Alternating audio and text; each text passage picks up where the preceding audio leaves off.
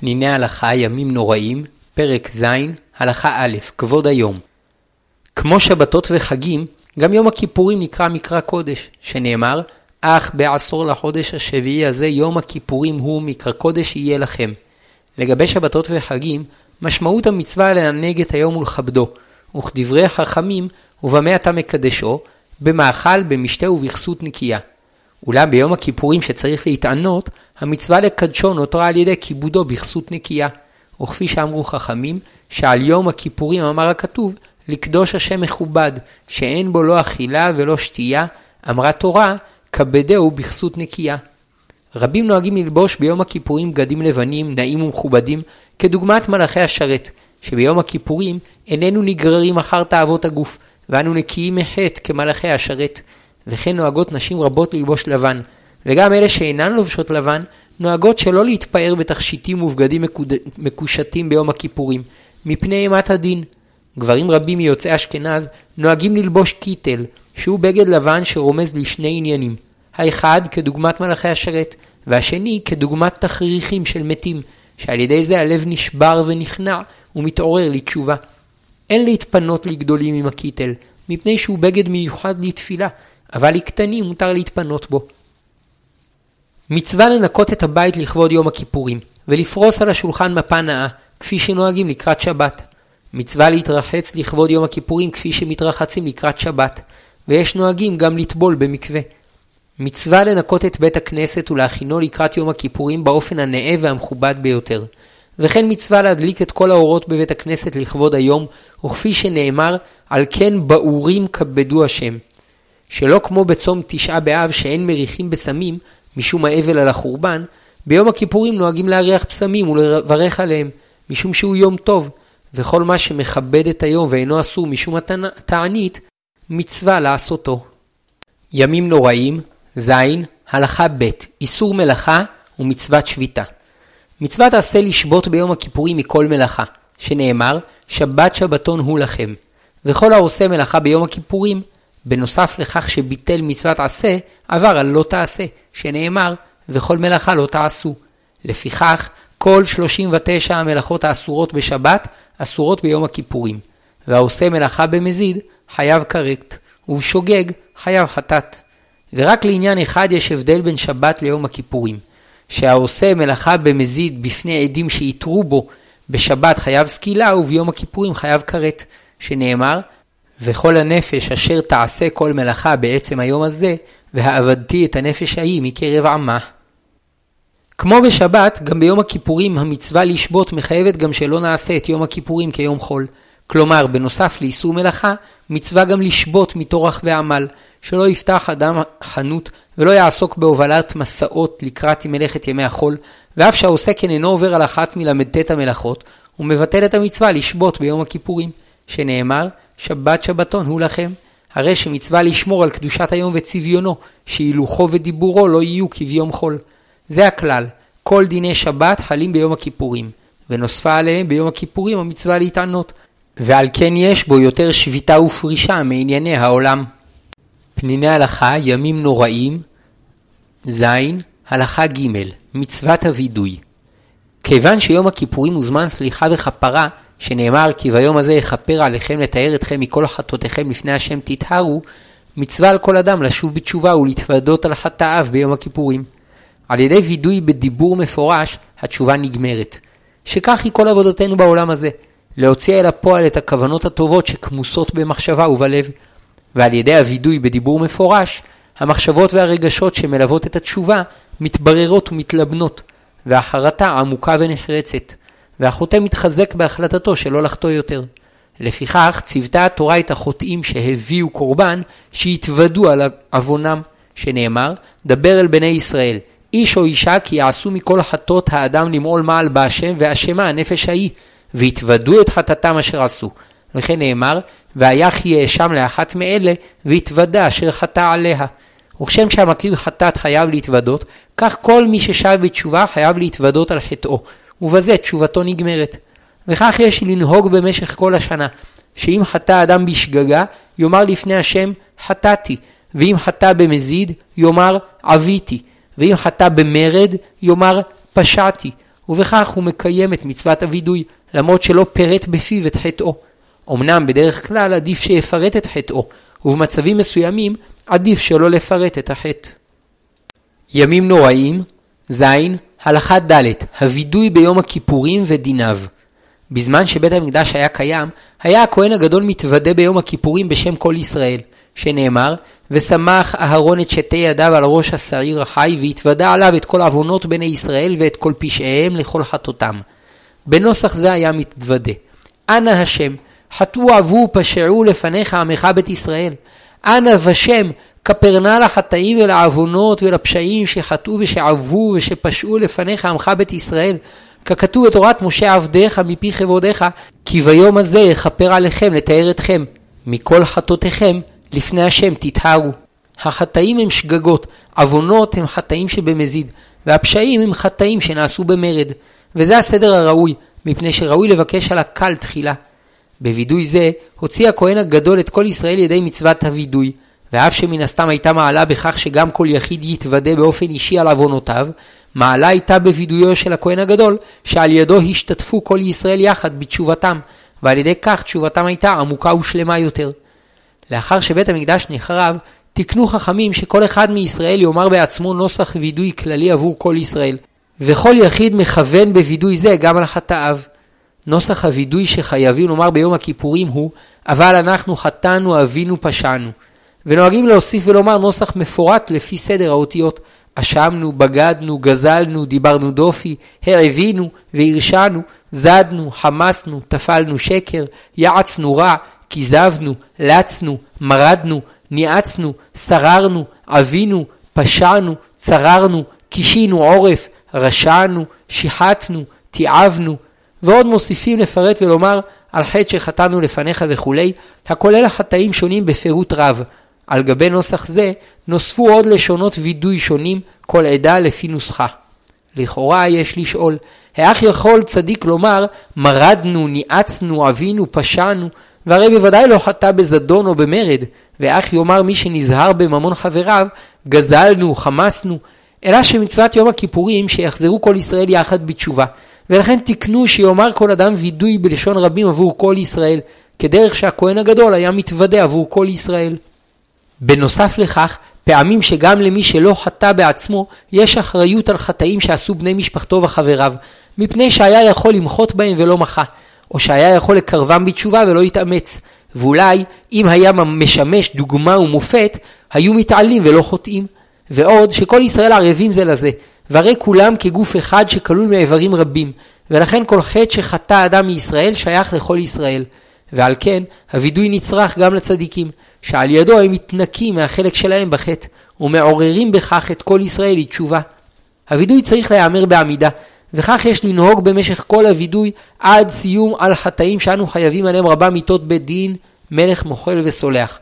נכון לכפוף את הראש או להשתחוות מעט בעת אמירת הווידוי, כדי להתוודות בהכנעה. ויש מהדרים להשתחוות ממש, כדרך שמשתחווים באמירת מודים. ויש שרוצים להיעדר, אבל ההשתחוויה הממושכת קשה להם. ונכון שישתחוו בעת אמירת אשמנו בגדנו וכולי, ובעת שיאמרו על חטא יסתפקו בכפיפה קלה. נוהגים להכות על החזה באגרוף בעת אמירת הווידוי, כמודה ואומר, ליבי גרם לי לחטא. ברכות, ימים נוראים, ז. הלכה ה' זמני הווידוי. כיוון שיום הכיפורים הוא זמן סליחה וכפרה לקבלת תשובתם של ישראל, והתשובה מצריכה וידוי, מצווה שיתוודה כל אדם בתחילת היום, היינו בתפילת ערבית. אלא שחששו חכמים שמא יארע לאדם דבר כלכלה בסעודה שלפני הצום, שישתכר ולא יוכל אחר כך להתוודות בערבית, או שיחנק בסעודתו וימות בלא תשובה. לפיכך תקנו שיתוודה כל אדם בתפילת מנחה שלפני הסעודה. ואף על פי שהתוודה במנחה, צריך לחזור ולהתוודות בתפילת ערבית לאחר כניסת היום, שאז הוא עיקר זמן הכפרה והווידוי. ואף שהתוודה בתפילת ערבית, חוזר ומתוודה בתפילות שחרית, מוסף, מנחה ונעילה, שבכל עת שהאדם עומד ביום הכיפורים לפני השם בתפילה, נכון שיתוודה שמצוות היום היא תשובה. מה שאין כן בכל השנה, שאף שנהגו להתוודות בכל יום, אין מתוודים בתפילת עמידה. עוד אמרו בטעם הווידוי בכל התפילות, שאולי אירע לו דבר עבירה לאחר ערבית. לפיכך יחזור ויתוודה בשחרית, ואולי אירע לו דבר עבירה אחר שחרית, לפיכך יחזור ויתוודה במוסף. וכן במנחה, וכן בנעילה, שיום הכיפורים מכפר עד סופו עם חשיכה. בתפילת לחש אומרים וידוי לאחר סיום הברכות של תפילת עמידה, וקודם אמירת אלוהי נצור. ובחזרת השץ, מקום הווידוי הוא בתוך הברכה האמצעית, שהיא ברכת היום. מעיקר הדין אין חובה שהיחיד יאמר וידוי בחזרת השץ, אבל עליו לעמוד. אולם למעשה כתבו הראשונים שנכון לכל הציבור להתוודות עם שליח הציבור, וזאת כדי שכל אחד יאמר עשרה וידויים כנגד עשר פעמים שמזכיר הכהן הגדול את השם המפורש. וכך הוא סדר עשרת הווידויים, אחד במנחה שלפני הצום, שני בתפילת ערבית של ליל הצום, יום הכיפורים, ועוד שמונה וידויים בארבע תפילות היום, שחרית מוסף, מנחה ונעילה.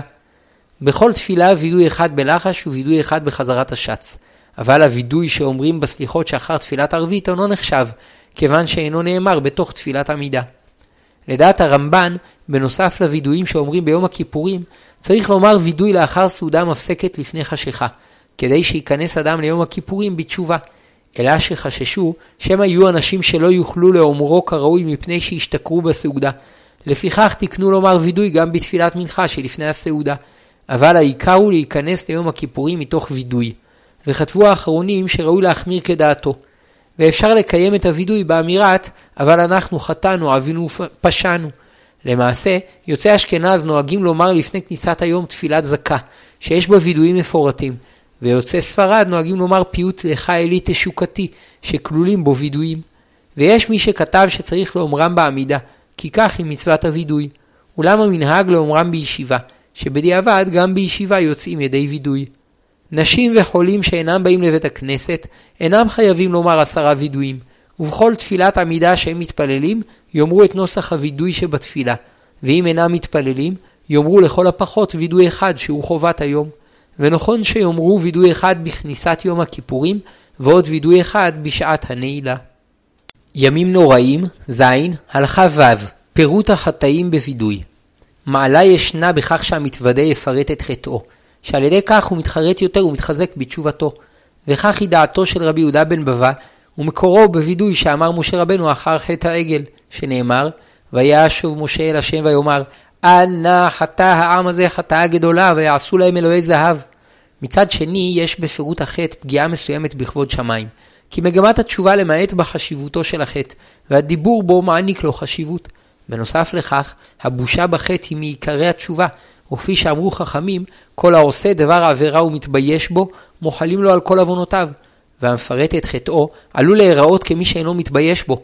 וכך היא דעתו של רבי עקיבא, שהמתוודה אינו צריך לפרט את החטא, שנאמר, אשרי נשוי פשע, כסוי חטאה. למעשה, יכול אדם לצאת ידי חובת הווידוי באמירת חטאתי, עוויתי, פשעתי, בלא שיפרט את חטאיו, וקל וחומר שהוא יכול לקיים את חובתו בנוסח הווידוי שאנו אומרים בתפילה, אשמנו בגדנו וכולי. ומי שיודע שפירוט החטא יעמיק את תשובתו, טוב שיפרט את חטאו בלחש, שאם למשל חטא באכילת טרף, יאמר אכלתי טרף.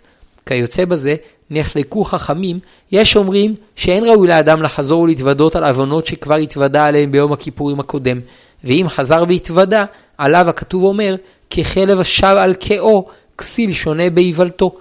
ולדעת רבי אליעזר בן יעקב, כל שכן שהוא משובח, שנאמר, כי פשעי אני אדע, וחטאתי נגדי תמיד. וכן נפסק להלכה, שמותר לאדם לחזור ולהתוודות לפני השם על עבירות שכבר התוודה עליהם ביום הכיפורים הקודם. אפשר לומר שכל עוד אדם חש שתשובתו אינה שלמה ועדיין לא הצליח למחות לגמרי את החטא מלבבו, מוטב שיחזור ויתוודה עליו, אבל כאשר הוא חש שתשובתו שלמה והחטא נמחה מלבבו, אין ראוי שיחזור ויתוודה עליו, כי בכך הוא מראה שאינו מאמין בכוחה של התשובה. ופעמים שאדם זכה לחזור בתשובה שלמה, עד שחטאו נמחה מלבבו, ולאחר כמה שנים, פתאום הוא שוב נזכר בו ומצטער עליו.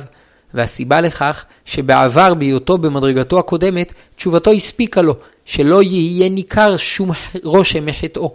אבל עתה שעלה למדרגה גבוהה יותר, שהאור בה חזק ומרובה, תשובתו הקודמת כבר אינה מספיקה לנקותו מכל רושם חטא, ולכן עליו לשוב ולהתוודות, כדי למחות את הרושם הקלוש שעוד נותר מחטאו. פניני הלכה, ימים נוראים, ז. הלכה ז. וידוי ברבים. עוד שאלה חשובה ישנה בהלכות וידוי, האם ראוי לחוטא שיתוודה על חטאו בפומבי. מצד אחד למדנו שעדיף שהחוטא יתבייש בחטאה ולא יתוודה עליהם בפני אנשים אחרים, שנאמר, אשרי נשוי פשע, כסוי חטאה. מנגד למדנו שאין לחוטא להעלים את פשעיו, אלא נכון שיתוודה עליהם בפומבי, שנאמר, מכסה פשעיו לא יצליח, ומודה ועוזב ירוחם. פירש רב, שאם החטא נעשה בצנעה, עדיף שיתוודה עליו בצנעה, כי הווידוי הפומבי פוגע בכבוד שמיים. הוא מפרסם ברבים שיש אנשים שמעיזים לעבור על מצוות התורה. אבל אם החטא נעשה בפומבי, כיוון שחילל את השם ברבים, עליו לתקן זאת על ידי שיתוודה בפומבי, כדי שרבים ידעו שחזר בתשובה, ויתקדש בכך שם שמיים. ורב נחמן פירש שבחטאים שבין אדם לחברו, עדיף שהחוטא יתוודה בפני רבים, כדי שיראו כולם שכבודו של חברו חשוב בעיניו, ועל ידי כך החבר יתפייס יותר. אבל המתגאה ופוגע בחברו בפומבי ומבקש סליחה בסתר, אין תשובתו ראויה. לעומת זאת, בחטאים שבין אדם למקום, בדרך כלל עדיף שהווידוי ייאמר בצנעה, כדי שלא להרבות בחילול השם. למעשה יש להתחשב בשני השיקולים א', כבוד שמיים, ב', כבוד החבר ופיוסו. בדרך כלל, במצוות שבין אדם למקום, עדיף שהווידוי יהיה בסתר, אבל כאשר החטא נעשה בפומבי באופן שהיה בו חילול השם, עדיף להתוודות בפומבי, כי דווקא בכך הוא מרבה כבוד שמיים. ובמצוות שבין אדם לחברו, עדיף בדרך כלל שהווידוי ייעשה ברבים, שעל ידי כך הוא מפייס יותר את החבר. אבל במקרים שבהם הווידוי ברבים יפגע בחבר, כגון שהעלבון היה אישי ביניהם, או כאשר סיפור החטא יבייש את חברו, כמובן שאסור לחוטא להתוודות על חטאו ברבים. פניני הלכה, ימים נוראים, ז. הלכה ח' זמני היום. בכל ענייני התורה, הלילה קודם ליום. ולכן יום הכיפורים מתחיל בתחילת הלילה ומסתיים מסוף היום.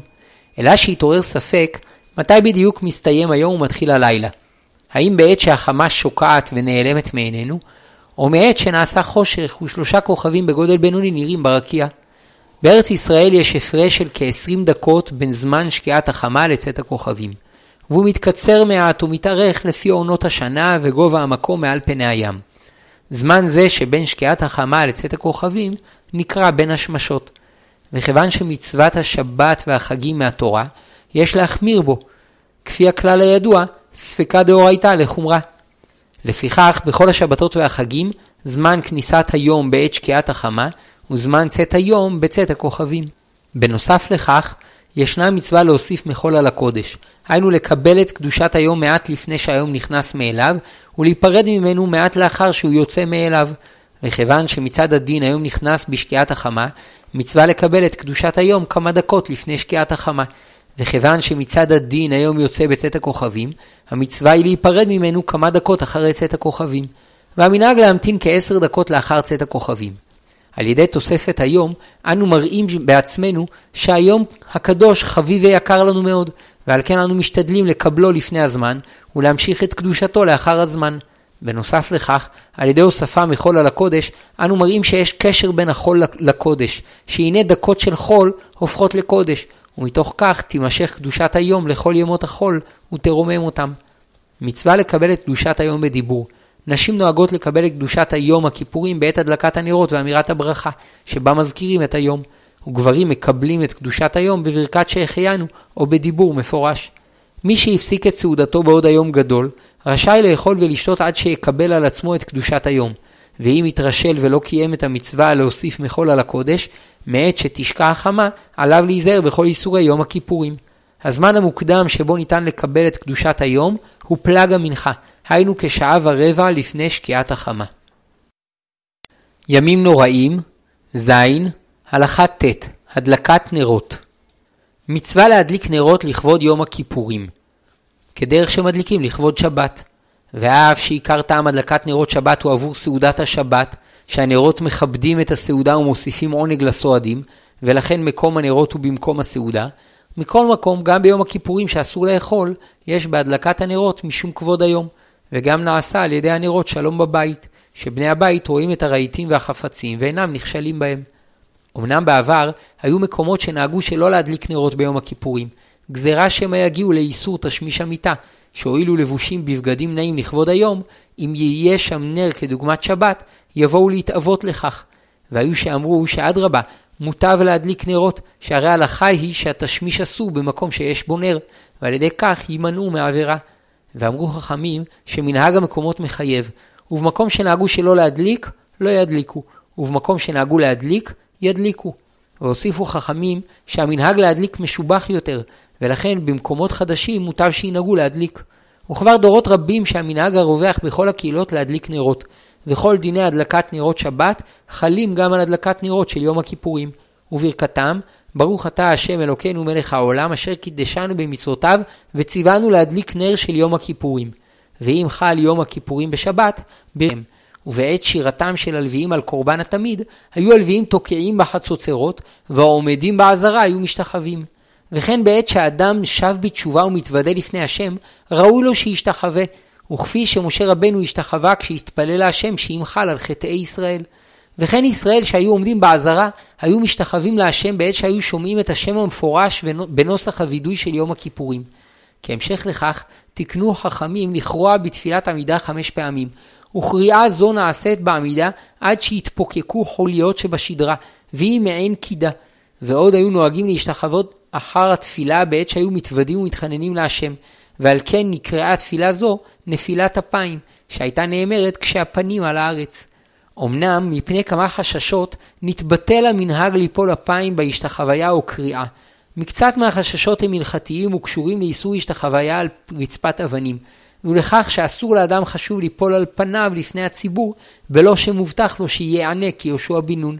והעיקר שחששו לדברי הזוהר שהגדיל מאוד את מעלת נפילת אפיים, שבה צריך המתפלל למסור את נפשו להשם, ולראות את עצמו כאילו נפטר מהעולם. ותיקון זה צריך להיות בכוונת הלב, ואז הקדוש ברוך הוא מרחם עליו ומכפר עוונותיו. אשרי האדם שיודע לפתות ולעבוד אדונו ברצון וכוונת הלב. אוי לו למי שבא לפתות ריבונו בלב רחוק ולא ברצון, כמו שנאמר, ויפתו בפיהם ובלשונם יכזבו לו, וליבם לא נכון עמו.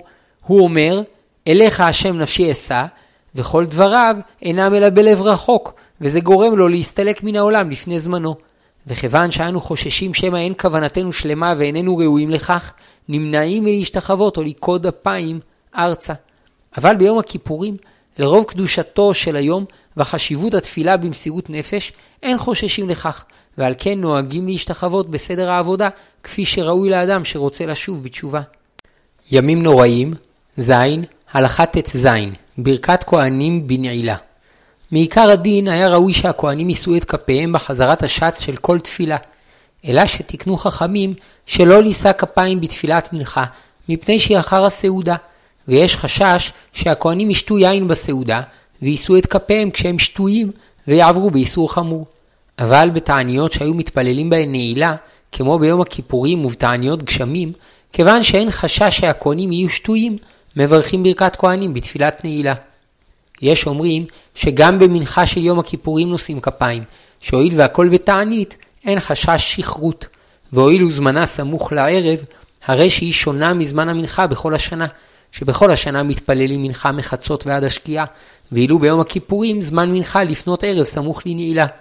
אולם דעת רוב הראשונים שאין לשאת כפיים בתפילת מנחה של יום הכיפורים, שהואיל וזמנה אינו סמוך ממש להשקיעה כתפילת נעילה, עלולים לטעות וללמוד שמותר לשאת כפיים גם במנחה של ימות החול.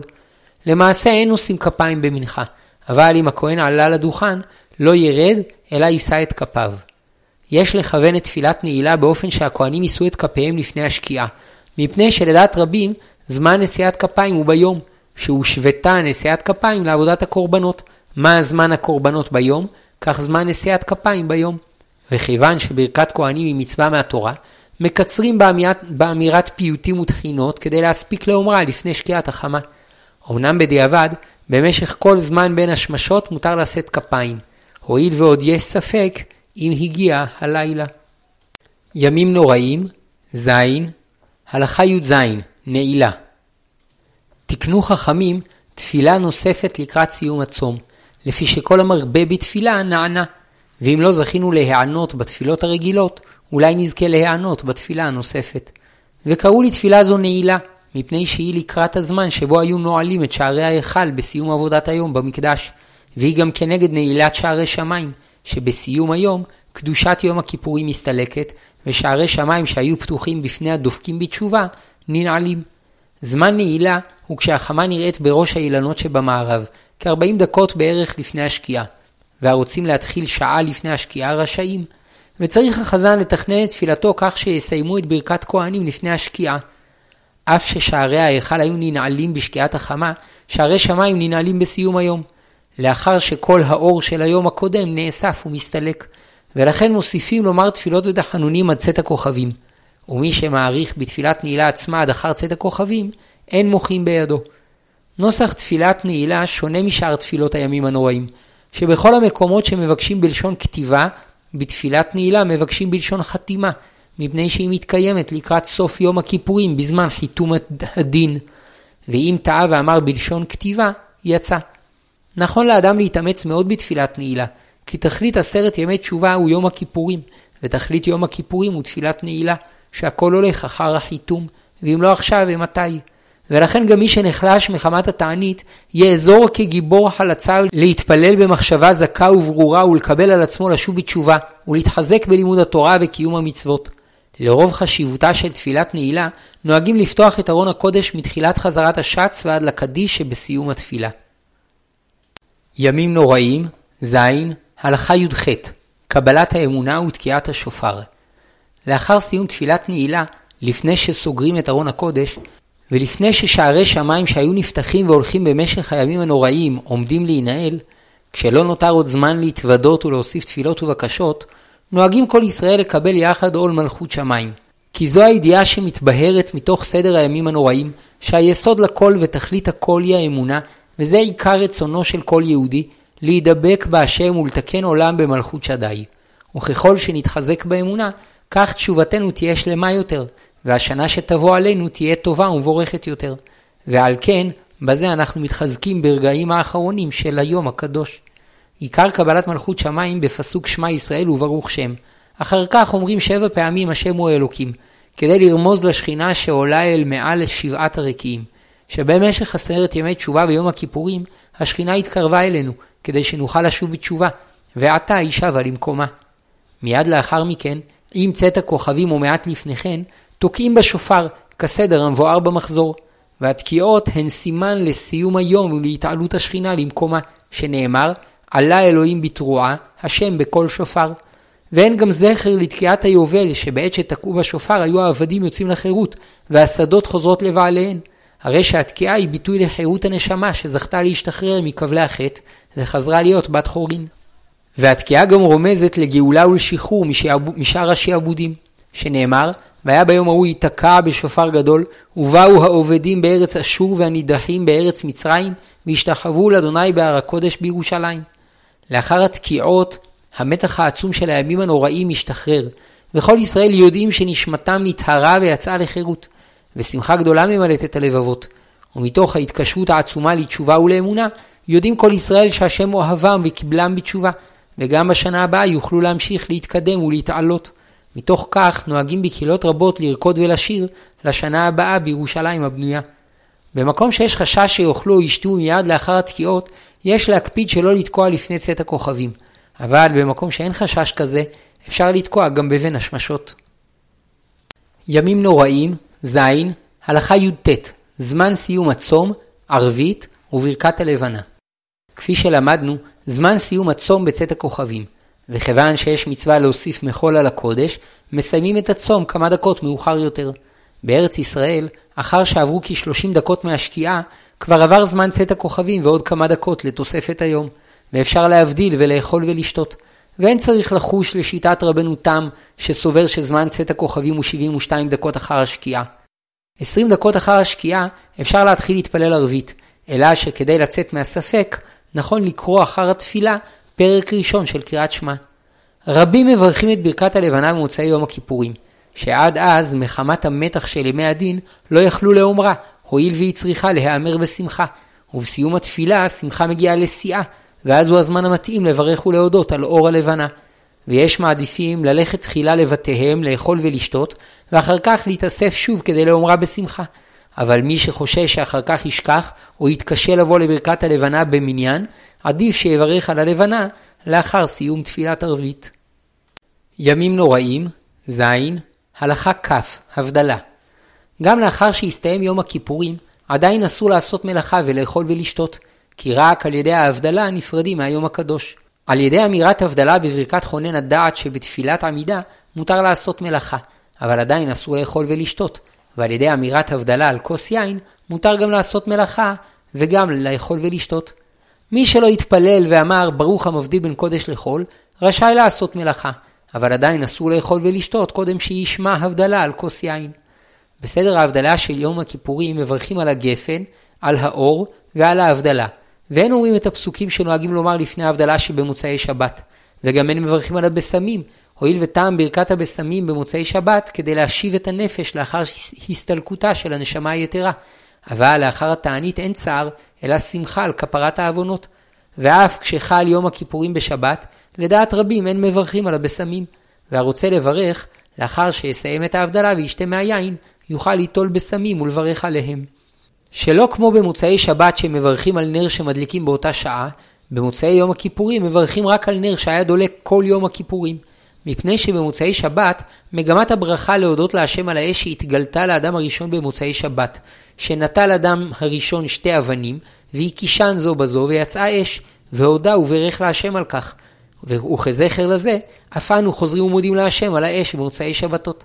אולם במוצאי יום הכיפורים, הברכה היא משום שבמשך כל היום לא היינו יכולים להשתמש באש, ועתה הותר לנו להשתמש בה. ולכן הברכה צריכה להיות דווקא על נר ששבת, כלומר, על אש שהייתה דולקת ביום הכיפורים, ומחמת השביתה אסור היה להשתמש בה. לשם כך נוהגים להדליק בערב יום הכיפורים נר נשמה, כדי שיוכלו לברך עליו בצאת היום. לכתחילה יש לברך על נר של שבת, כלומר, על אותו הנר שדלק ביום הכיפורים. ובדיעבד, אם שכחו להדליק נר מערב הצום, או שהנר שהדליקו קבע, אפשר לברך על נר שהודלק מנר ששבת. לשם כך, מבקשים רשות משכנים שיש להם נר של שבת, להדליק מהנר שלהם נר נוסף, ומביאים אותו לבית ומברכים עליו. מי שאין לו נר של שבת ואינו מוצא אפשרות להדליק נר מנר של שבת, לא יברך על האש במוצאי יום הכיפורים. ואם יום הכיפורים חל בשבת, בדיעבד אפשר לברך על נר שמדליקים במוצאי שבת. לאחר ההבדלה אוכלים ושותים בשמחה, כי עדיין הוא קצת יום טוב, ויש בכך גם ביטוי לאמונה שהשם מקבל באהבה את השבים אליו. ואמרו חכמים שבמוצאי יום הכיפורים יוצאת בת קול ואומרת לך אכול בשמחה לחמך ושתה ולב טוב ינך כי כבר רצה האלוהים את מעשיך. חסידים ואנשי מעשה מזדרזים להתחיל במלאכת הקמת הסוכה בצאת יום הכיפורים כדי לצאת ממצווה למצווה.